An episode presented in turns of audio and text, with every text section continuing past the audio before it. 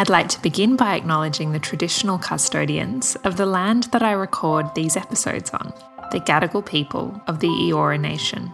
I pay my respects to their elders, past, present, and emerging.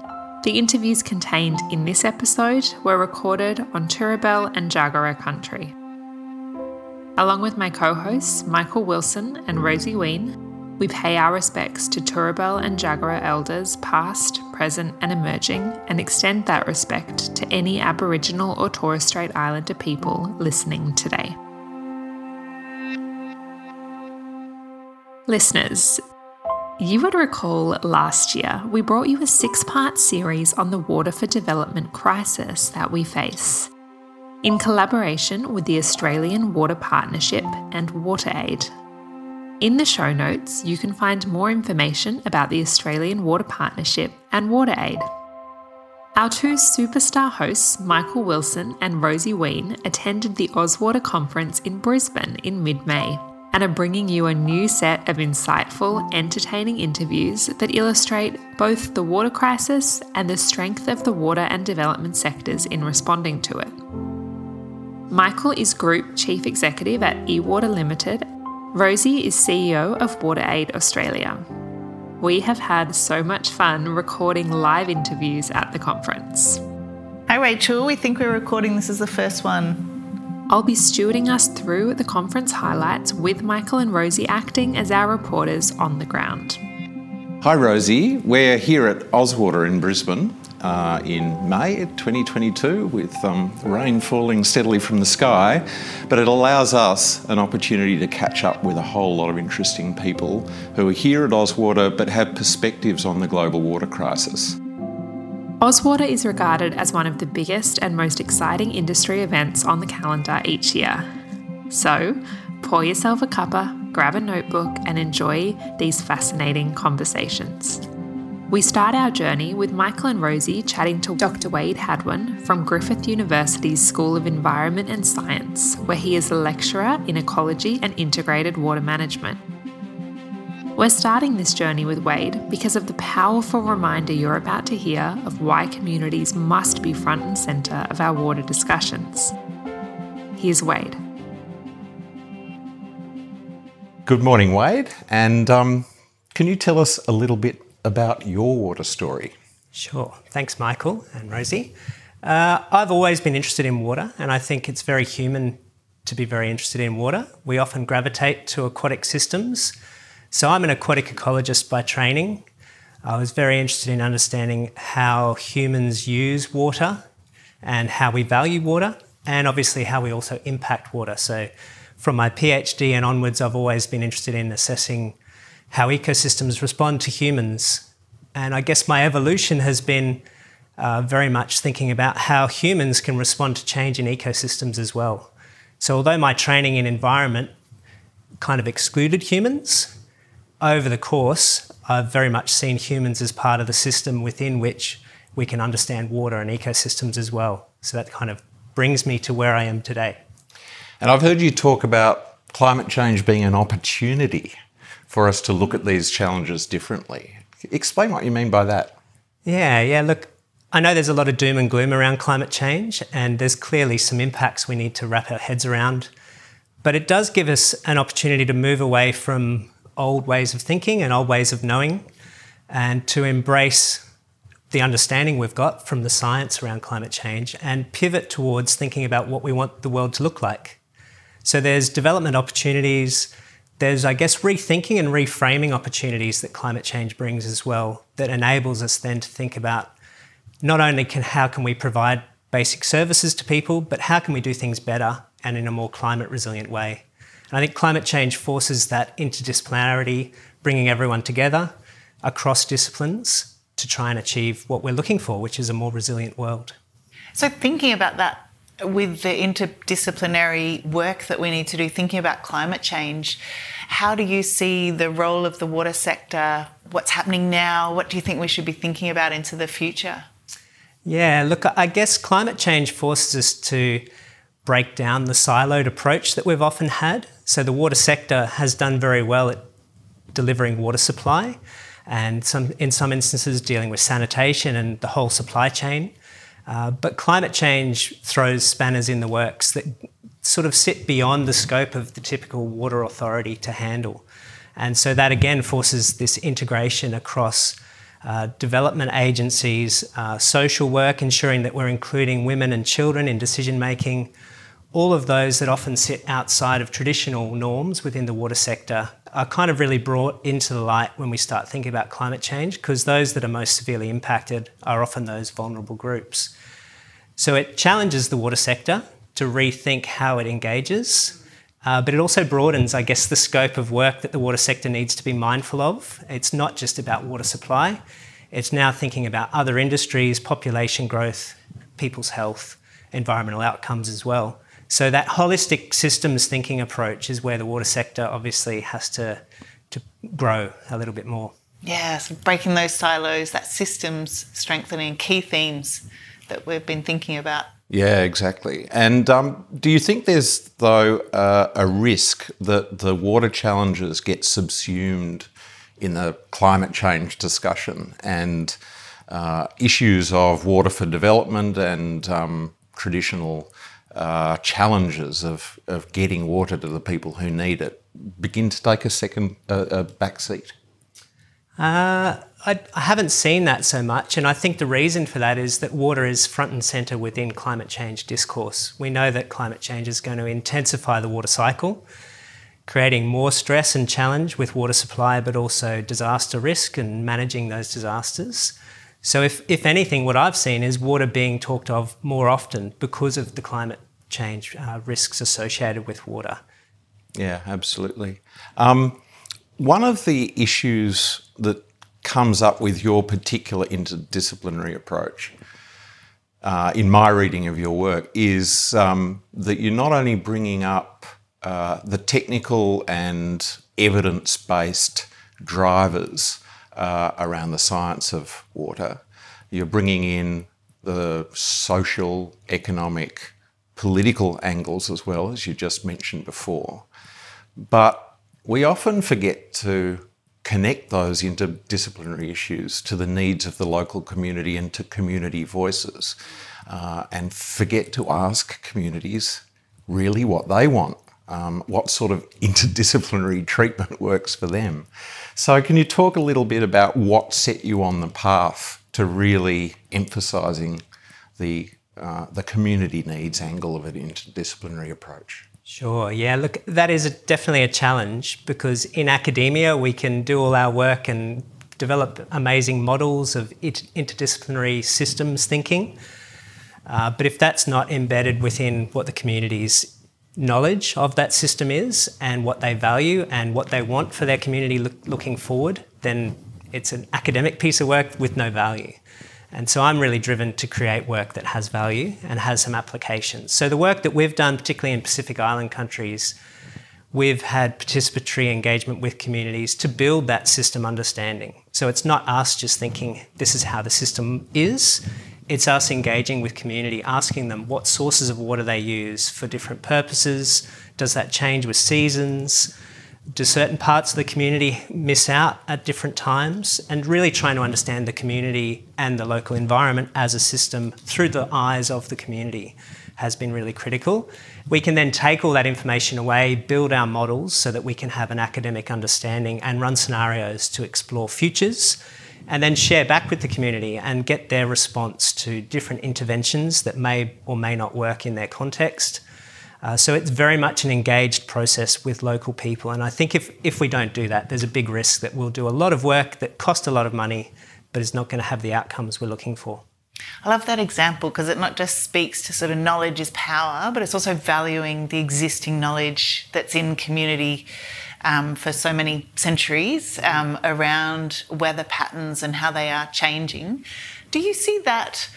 Knowledge also being used then for communities as they are looking at adaptation, ways that they can be resilient?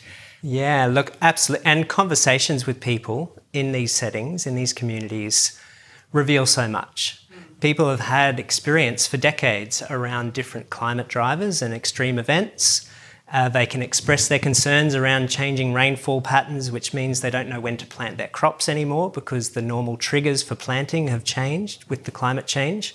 So we learn a lot through those conversations, but it also enables us to talk to the community about what climate change is. So although they may have been experiencing changes in their climate system, understanding what this means at a grander scale, using the evidence and science that we can bring to the table can enable us to have a sort of forward looking conversation with the community and ask them, you know, if the worst drought you've experienced happens every two years, what do we do? What's the response that you could think about implementing locally that would deal with that threat? And that helps us identify adaptation options that the community has effectively come up with themselves. We can also learn stories about historical adaptations. So, some of the communities we've been to when they've run out of water in the past, they've jumped in their boats and gone to another island that has a water resource.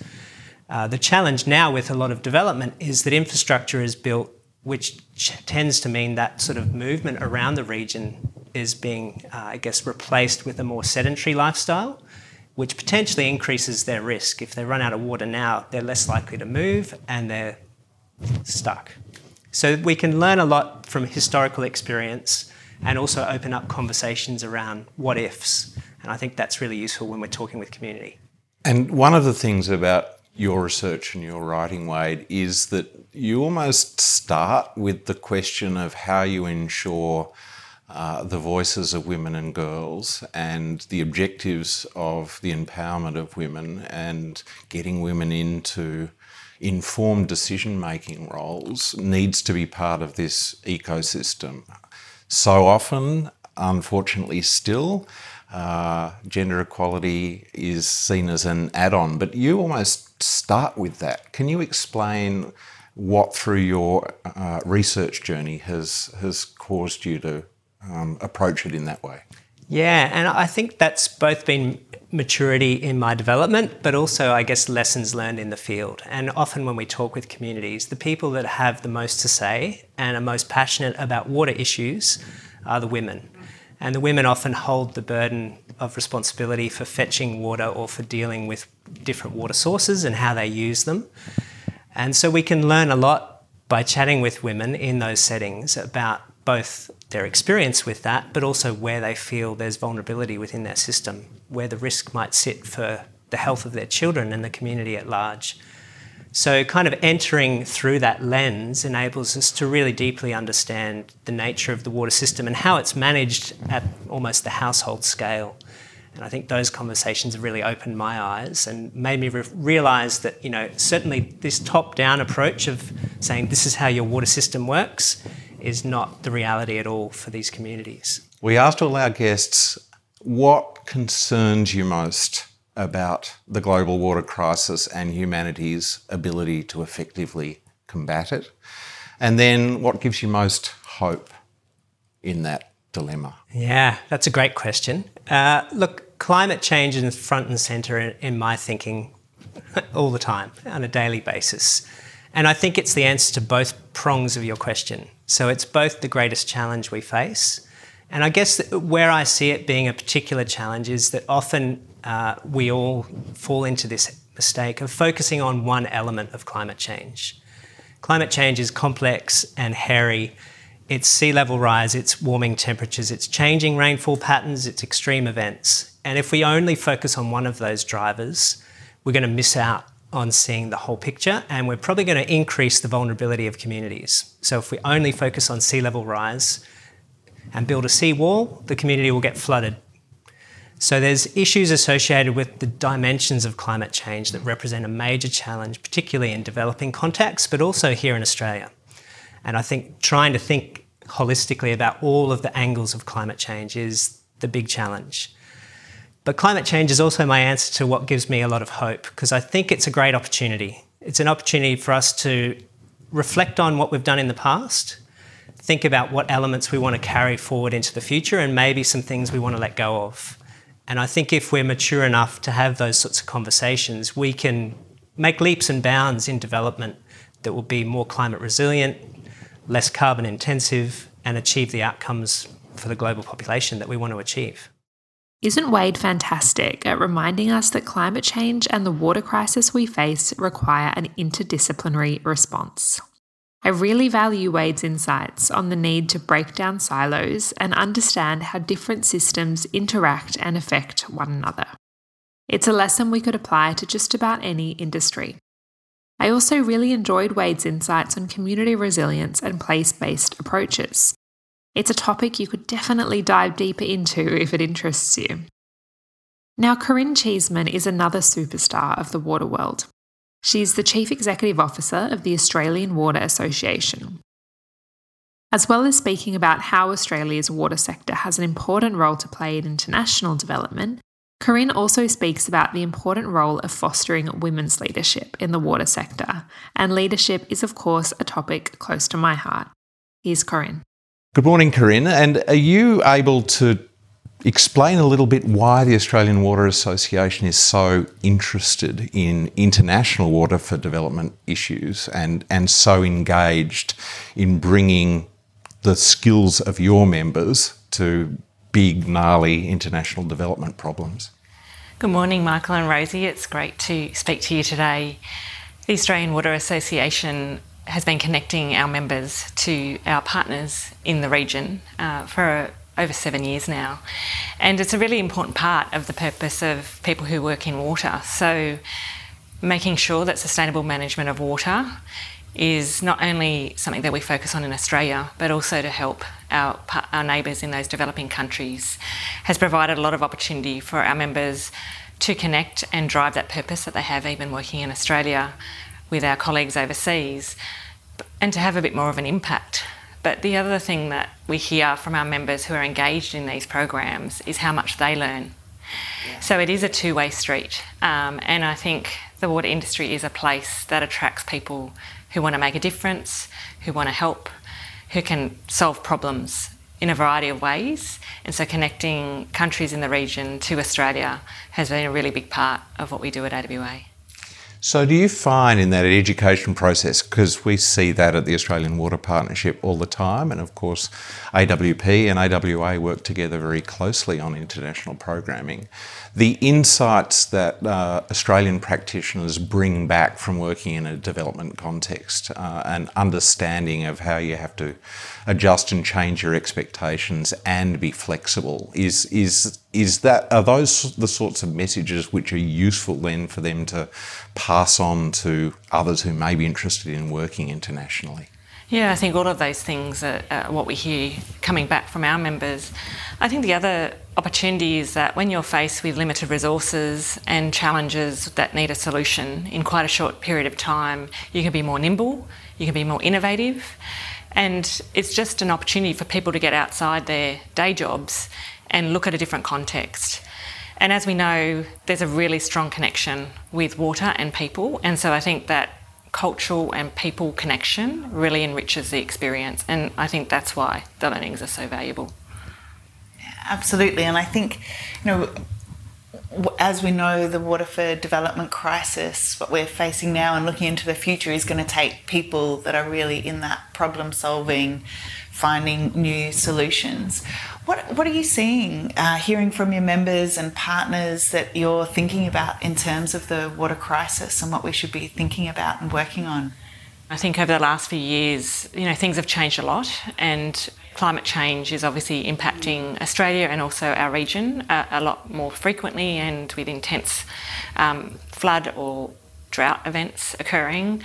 Um, our vulnerable neighbours are really at high risk and are feeling the impact um, more than ever. And uh, get, we feel the impact here too. Um, so there's a sense of urgency. And I think there is there is a risk that um, with everything that has been happening with the, the pandemic, that you know the focus has been um, taken away from sustainable water management and particularly water in developing countries or water for all. So I think there's a real opportunity for us to, to bring it back um, and raise the profile of it and, and work with our neighbours to solve some of these problems that are, are going to require a different approach um, to perhaps what we've taken in the past. So, one of the things that uh, people we've talked to have, have said this week is the importance, particularly with the backdrop of the climate change crisis, the need to bring different skills and disciplines to the table. Now, you've spent quite a lot of your career working in water, but you've also spent a lot of your career working in consulting and in the private sector. What sort of perspective has that experience given you in terms of making the discussion more inclusive, making sure that water people aren't just talking to each other? I think the, the water sector has also broadened the types of people that work in water and, and are also engaging a bit more broadly than maybe we were traditionally when it was all around engineering solutions. Um, working with the community has become a really big part of, of the water sector over the last couple of decades.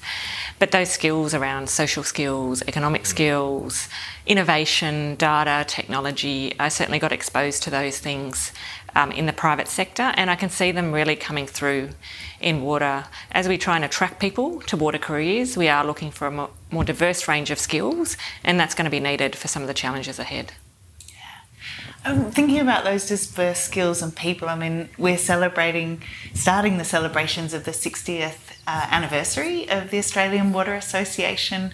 What do you think are the lessons that we can learn of the power of an association here in Australia, but also in other countries or regions? We work really closely with associations in our partner countries as well, and it's such a pleasure to share from an association to an association perspective as well. And I think these challenges can't be solved by any one organisation, any one government. When you bring people together in a volunteer capacity, in a membership context, where people are passionate, have a strong purpose, and can collectively work together on some of these solutions, I think that's the power of associations. And having a strong water sector in countries like Vietnam, Cambodia, and Indonesia is going to be really important for them to solve some of these challenges. And so we're interested, having 60 years of experience in AWA, to be able to share some of the things that work for us and what would be a sustainable model for them to support their own industries and, and develop those sorts of water skills and solutions um, that they're going to need into the future. So you've talked about the importance of, of human capital in, in terms of setting ourselves up well in the future for these uh, increasing water challenges to be managed effectively. I mean, one of the things that we hear, and I know that the Australian Water Association and, and, and we at the Australian Water Partnership, uh, and I know Rosie at WaterAid, uh, wrestle with is getting uh, enough young people, both in Australia and in the countries where we work, uh, really interested in taking taking on water careers. Um, so, what do you think the secret is? What what are the what are the disincentives, um, and what do we need to do better to get young people really interested in water? I think we've got to be more visible and we've got to share more stories about successes in water and what a career looks like. And we have we have had some periods in the past where we've had growth and attracted people to water, but at this time we're you know really challenged with um, a number of industries and sectors requiring skills and people. So we're competing with a number of other um, parts of the economy that are also seeking out the same sorts of people we would. I also think that you know STEM has you know needs to be increased again. I mean, we have had times where there's been a really strong focus on STEM, um, and also just thinking a bit more about diversity and inclusion. So, just thinking about people that are disabled, um, you know, obviously gender, cultural backgrounds. We're going to be better for it, and so just really making water as a career attractive and making it appealing to people from a really diverse range of backgrounds. Yeah, and one of the key um, conversations that we're hearing more and more about is the value of water, and I think young people recognizing the contribution um, that water makes in their lives. How are you seeing that conversation shift around the value of water? I think that value of water means something different now to what it did in the past. Um, and while I think climate change is um, you know, certainly something that young people care about. I don't know that the full connection back to water has been made just yet. And so I think there's an opportunity for us to open up that conversation and think about the value of water and the, what that means for a sustainable economy, a sustainable environment, and you know healthy communities um, in Australia and overseas, because uh, the, the d- dimensions and the dynamics of value and how water is used, it's changing across the globe. And uh, well, it's pretty hard for me in, in this room with two amazing Australian water leaders uh, to, to ask this question, but um, uh, there is there is, there does appear to be an issue with um, particularly young women seeking out careers in water, uh, and perhaps that uh, that is anal- an, analogous to the uh, to the challenges in in STEM careers. Uh, but but what do we need to do to make sure that um, that the gender dimension of the of the national and, and the international water conversation uh, is is more balanced? I think we've changed a lot. Like if I think back, even earlier in my career, I was often the only female in the room, uh, whereas today, you know, we do have between 35 and 40% of females occupy all levels in, in water businesses. Um, so we've come a long way, but you know, 35 to 40% is probably still not enough. I think we do need role models. I've had role models in my career, and I think it's a diverse range of skills and careers um, that can be attractive to females, but I still think there's some work to do around ensuring that we don't lose sight of that. Um, as we start to broaden out the diversity lens, I, I, think gender is a really important perspective, and we need to continue to advocate for more females to come through. Great. Well, Corinne, one of the uh, most popular questions that we have on this podcast is asking you to think about two things. Uh, one is, what is it that keeps you awake at night when you think about the water crisis? And the other side of that, what gives you the most hope when you reflect on the water crisis? That's a really good question, and um, you know, just thinking about what we're talking about with climate change um, at the moment, and we have been talking about this for a long time, and so I would say, uh, you know, I have a sense of um, there is a sense of urgency, and, and I really do hope that we actually can make the change more quickly um, than we have in the past. We need to sort of start to move forward with action. And, you know, as I said, I think in the vulnerable communities around the world, we need to do it for them. It's, it's not just thinking about you know what that means for Australia, but it's it's a global problem, and we all have a resp- shared responsibility to take the action that's needed. So that's something that actually really does play on my mind. Mm.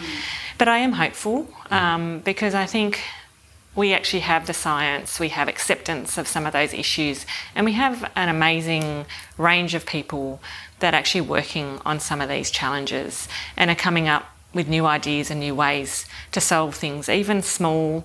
Um, small steps can make a huge difference in the longer term. And I, am really hopeful with the younger generation. I think they really get it. And I, am really hopeful that we'll be able to attract some of those passionate people through to work on, on water issues um, because they are our future. And um, I'm really looking forward to seeing um, you know, the younger generation come through and, and work with us on some of these challenges.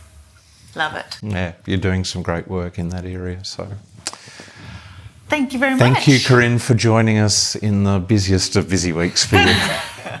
Isn't Corinne brilliant? The third speaker I want to introduce you to in the first episode of our three part Ozwater series is Katrina Donaghy. Katrina is the founder and CEO of Civic Ledger and Water Ledger. She speaks about how blockchain can benefit the water sector. I get very daunted by blockchain, but I see it coming up time and time again in discussions on climate change, ecosystem management, and of course, water. So, here's Katrina explaining why blockchain is a great enabler in the water sector. Katrina, you've got a real passion for how technology and, and in particular blockchain technology can be used to lower costs improve regulation and hold suppliers accountable to their customers. And of course, those are all things that are very, very important in an international development context when we're, we're trying to provide essential services to um, particularly to the poor in developing countries. So can you talk a little bit about um, how you developed this passion and what, what brought you um, to, to found Civic Ledger? I was born in New Zealand and my hometown was Wanganui. And all we, we all know that the Wanganui River or the Whanganui River is actually the very first river on the planet to be given a personhood. But when I arrived in Brisbane, I arrived in 1973, 74 when the Brisbane flood events hit us. So I started my life in Australia with a flood event. And then um, eventually I moved into Brisbane City Council and worked with the flood management team and again oversaw the flood event in 2011.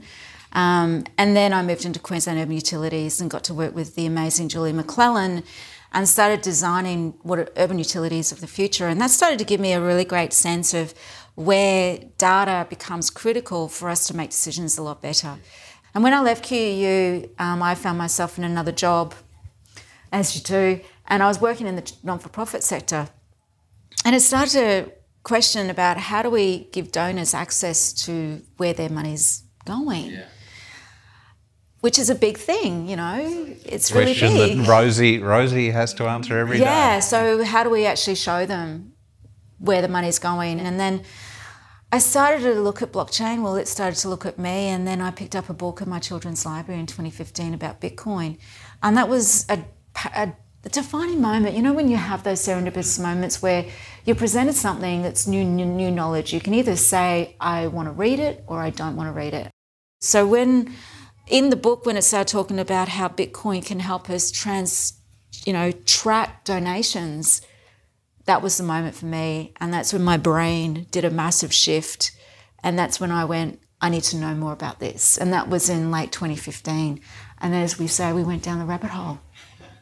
I think the challenge that we have really been grappling with in this um, series, thinking about the, you know, crisis, the water crisis, and how it's a global problem, but it is very place based. Very place based. And your points around accountability and governance. Have you seen examples of, you know, that information and data being power and how that can translate into the communities having yeah. access to that information and influence over Look, decisions? We're very, I mean, one of the things I do love about the work we do is we do find that the world is very, very small when you work with this technology because it's a very small subset of human beings across the planet.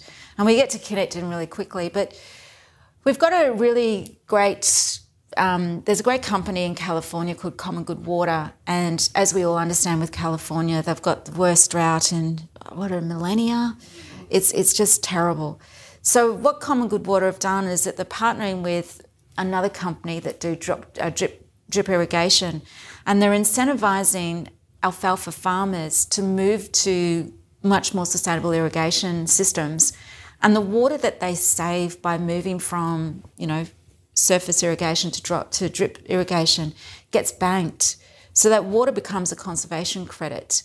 And once it's ledgered, and we actually, they've got an independent verifier to, to verify the materiality of that water saved.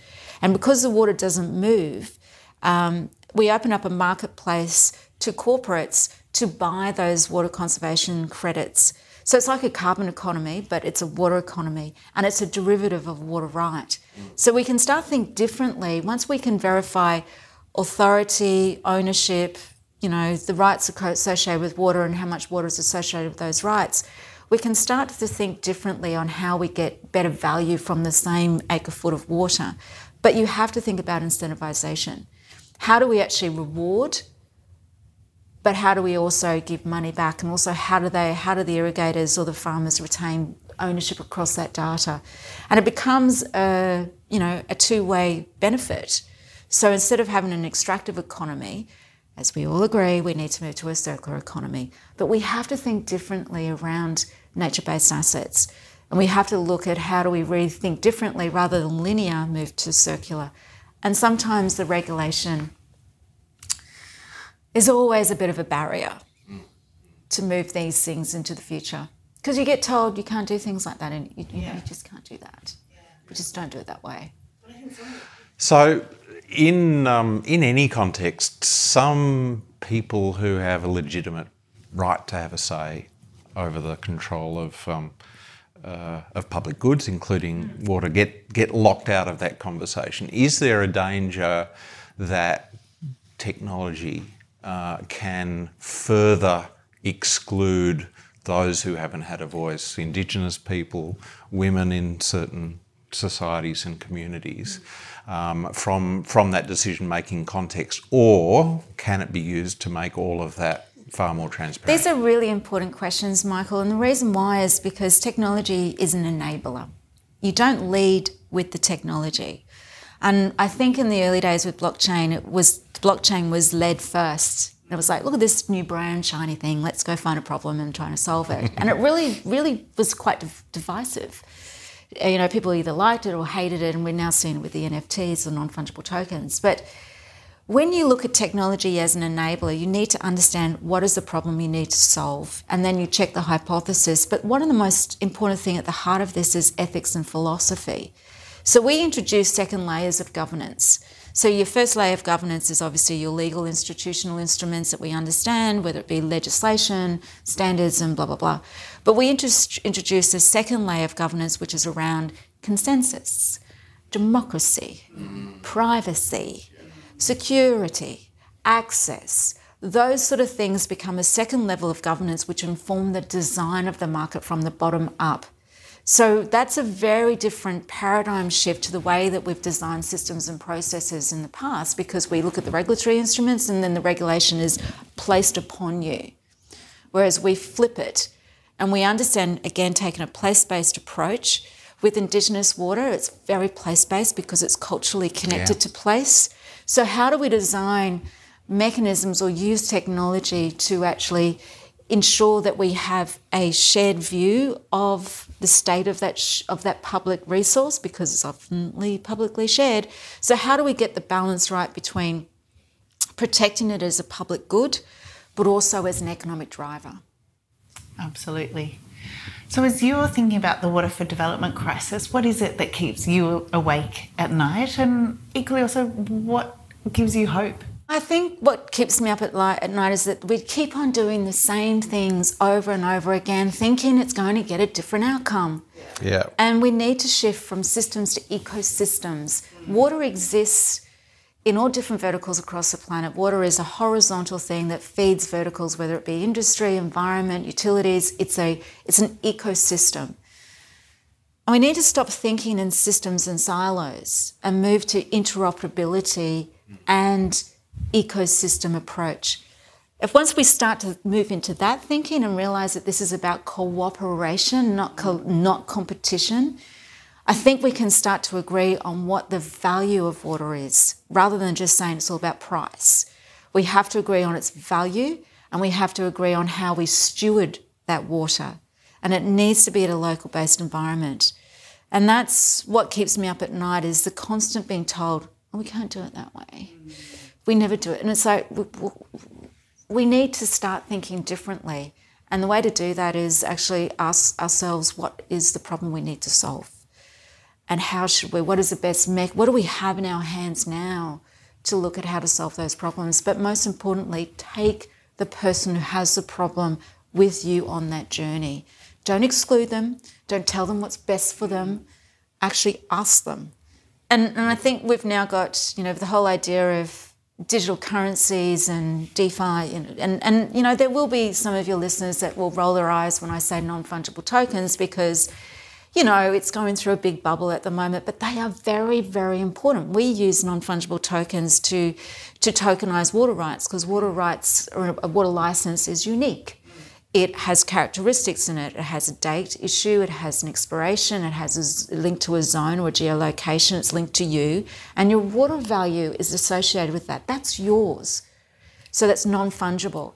But water also needs to be fungible so we can trade it. But there are characteristics that we can codify into it. And then we look at semi fungible tokens. But just, I think, from the perspective of when new tech is emerging, try look beyond the hype because there will be bad actors wanting to make a couple of bucks. Mm. It's everywhere, it's been in history. Look beyond the bubble and look at the utility of this technology. But non fungible tokens are very, very important if you just look beyond the hype. Okay, so you've heard from Wade, Corinne, and Katrina each framing the water crisis differently, but each emphasising the need to centre communities and adopt highly localised, place based approaches. Tomorrow, we'll air the next episode in our three part series, continuing our journey through Ozwater 2022. I'll see you then.